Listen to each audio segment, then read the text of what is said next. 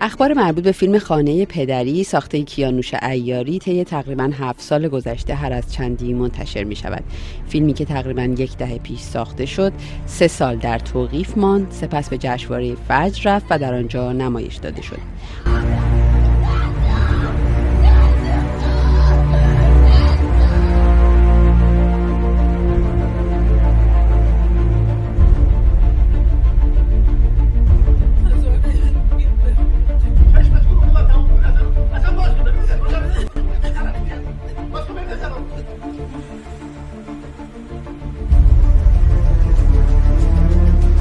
دی ماه 93 یعنی تقریبا چهار سال پس از ساخت در سینماها اکران شد و همان روز هم از پرده پایین کشیده شد.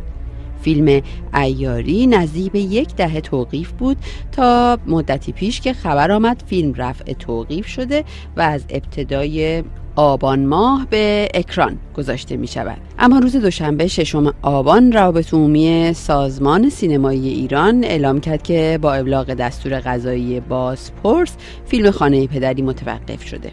همزمان رسانه ها و روزنامه های اصولگرا و تندرو مثل کیهان و فارس با اکران فیلم به کیانوش ایاری و مدیرانی که فیلم را رفع توقیف کردند تاختند و خانه پدری را ضد ایرانی و ارائه دهنده تصویری موهن و متوحش از ایرانیان که با قفلت مسئولان سینمایی روی پرده رفته نامیدند.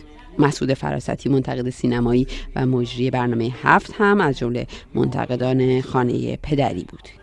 این اولین فیلمیه که موافقم اکران نشه. به خصوص در خارج. چون در خارج این فیلم اکران این فیلم با این تعمیمی که در درون فیلم هست به معنی اینکه آقا اینا نه تنها فوندامانتالیستن بلکه اینا تروریستن و اینا ما قبل در واقع تمدن و مدرنیزم و انسانیتن. اینا نزدیک به طالبان و نزدیک به داعشن. فیلم با این تعمیمه داره این کار رو می‌کنه. آیا با آگاهی و شعور این کار شده؟ نه. من به نظرم ایاری بدون که باش صحبت کرده باشم به دام موضوع افتاده و با بی توجهی به مسئله این تعمیم رو داده. اما تعمیمه دیگه تعمیم بیشورانه نیست. تو می‌تونی یک واقعه رو تا اینجا اشتباه کنی. هشتاد سال این تکرار میشه. هشتاد سال تو این جامعه خانه پدری که اسمش هم هست مدام زنا هیچ کارن مدام توسری خورن مدام, مدام هشتاد سال مردا پترنالیست و مرد سالارن و مدام همه سکوت می‌کنن و ادامه میدن این جنایت رو.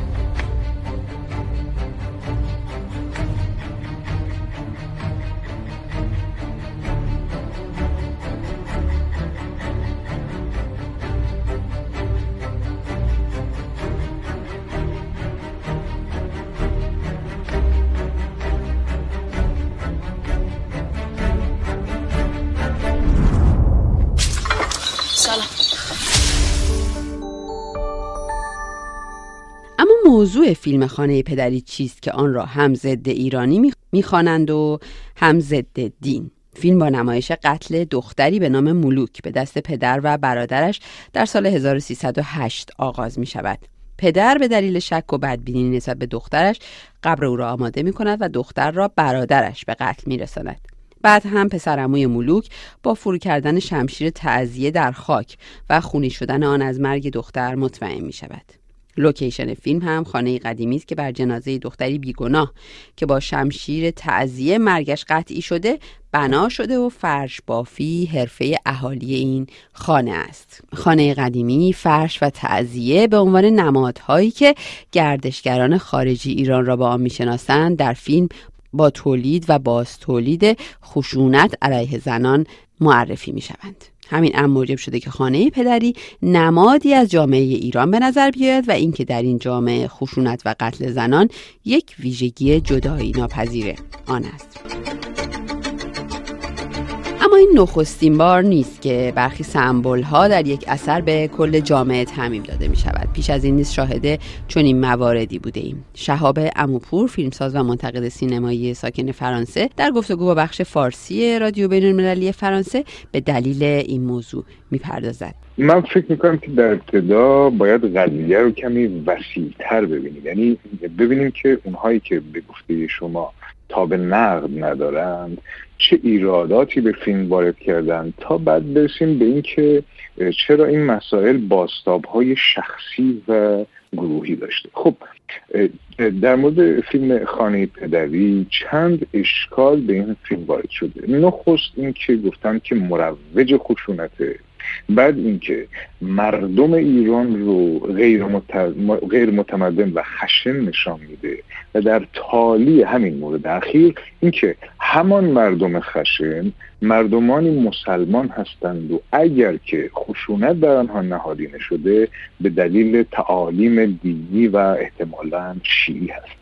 که خب البته به نظر می‌رسه همین این مورد آخری بوده که قدری گرانتر آمده بر مسئولان غذایی و در نتیجه هم فیلم باز هم به محاق رفته و هم سعی در به محکمه کشوندن نمایشگران فیلم دارن. اگر که ما از منظر ترویج خشونت نگاه بکنیم که خب این در حالت کلی قابل بررسی نیست. یعنی باید مستاقی بررسی کرد.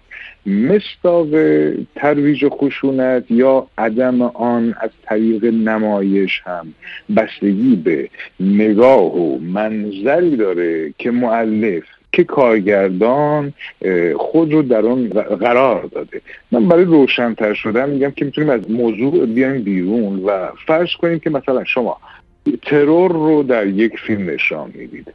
اگر حالا اگه شما با نشان دادن ترور بیننده رو به این برداشت برسونید که نتیجه مثبت حاصل شده یعنی اون وقت شما دارید به ترویج ترور کمک می‌کنید. اما اگر بیننده با دیدنش به این نتیجه برسه که ترور عملی ناپسند هست اون وقت شما دیگه مروج ترور نیستید بلکه منتقد و معترض به اون محسوب میشید به واسطه این نمایشش. در این فیلم هم آقای ایاری که اتفاقا بیرون از فیلم هم جزو انسان دوست ترین فیلم سازان ما به شما میاد مروج خشونت نیست بلکه از منظر او یعنی از منظری که در این فیلم خودش رو قرار داده خشونت امر ناپسند هست و این ناپسندی در فیلم به تصویر کشیده شده و برای حصول این نتیجه بوده که او خشونت رو به تصویر می‌کشه تا زشتیش بیشتر هویدا بشه. خب حالا ایراد بعدی کجا ممکنه وارد بشه؟ در معنای عامش دارم از می‌کنم. زمانی ممکن میشه که شما رخدادی رو تصویر می‌کنید که هیچ مبنای واقعی و موثقی نداشته. حالا در مورد این فیلم آیا ما در ایران قتل های ناموسی نداشتیم و نداریم؟ آیا قتل ها و خشونت هایی که ریشهشون تعالیم تختگیرانه و متعصبانه دینی باشه. حالا شما بفرمایید اصلا به برداشت نادرست از تعالیم دینی توسط افراد. اما آیا این برداشت ها و این جنایت ها مسبوق به سابقه نیست؟ آمار میگه هست. آمار خود قوه قضاییه مراجع انتظامی میگه که هست. آشکار اینها وجود داشته و داره. حالا من این مقدمه ارز کردم تا برسم به اینکه چرا اون تاب مورد نقد واقع شدن تاب دیده شدن زشتی ها وجود نداره؟ حسب همین سوال شما. قاعدتا این واکنش ها رو این به خود گرفتن ها رو از منظر جامعه شناختی بررسی کردن خب کار تخصصی و ویژه‌ای رو میطلب اما به گمان من به هر صورت این قابل انکار نیستش که یک حکومت ایدولوژیک حالا حکومت ایدولوژیک دینی باشه یا غیر دینی باشه فرضاً نمی‌دونم کمونیستی باشه شما فرض همواره چون این حکومت هایی دنبال ارائه یک صورت یک چهره آرمانی و بیعیب از خودشون هستن. تالی این قضیه وقت این میشه که این چهره سازی از سمت حکومت و مبلغان و اداره کنندگانش به خصوص از سمت مثلا حکومت دینی در ایران که اصلا یک نوع حکومت بسیار تبعیضگر دینی هستش. یعنی فاصله افراد و گروه ها و اخشار با خودش رو بر اساس باور آنها به همان به مذهب شیعه رسمی کشور تنظیم می‌کنه. وقت وقت این چهره سازی از حکومت به جامعه و به مردم در اشکال سنفی قومی و غیره منتقل میشه. یعنی سرایت می‌کنه. یعنی اصناف همه طبقات همه افراد دنبال به اصطلاح بینقص نشان دادن خودشون میگردن. و طبیعیه که اگر عیبی اگر نقدی متوجه کنششون بشه اون رو بر نمیتابن. چون که چهره ای که از خودشون دارن رو مخدوش می‌کنه. و اونها همش نگران مخدوش شدن چهره در نظر دیگران هست این به نظر من رویه که در همه حکومت های ایدولوژیک از رأس گسترانده میشه و تا پایین جاری میشه و نتیجهش هم این عدم تحمل در نزد اخشار و ادیان و غیره هستش. امو پور همچنین از موارد مشابه دیگری یاد می کند که به سرنوشتی شبیه خانه پدری دوچار شدند. من تا جایی که در خاطرم هست ما در گذشته دور فرزند فیلم شوکران آقای افخمی رو داشتیم که اعتراض گسترده جامعه پرستاری کشور رو برانگیخت.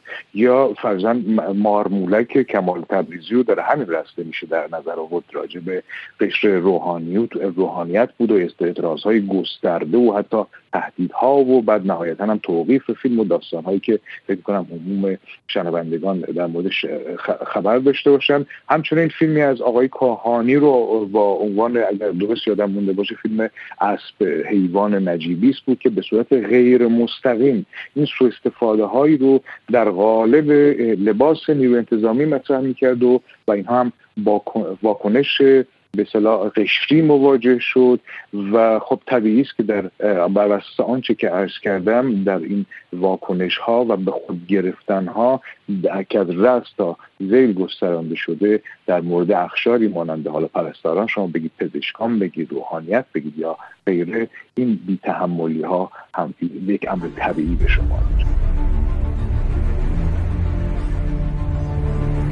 در پایان بد نیست اشاره کنیم به بخشی از یک گفتگوی کیانوش ایاری درباره اینکه چرا فیلم خانه پدری را ساخت. خانه پدری را در سالهای 52, 53, 54 در اهواز دیده بودم. دختری را کشته بودند و به کارون انداخته بودند.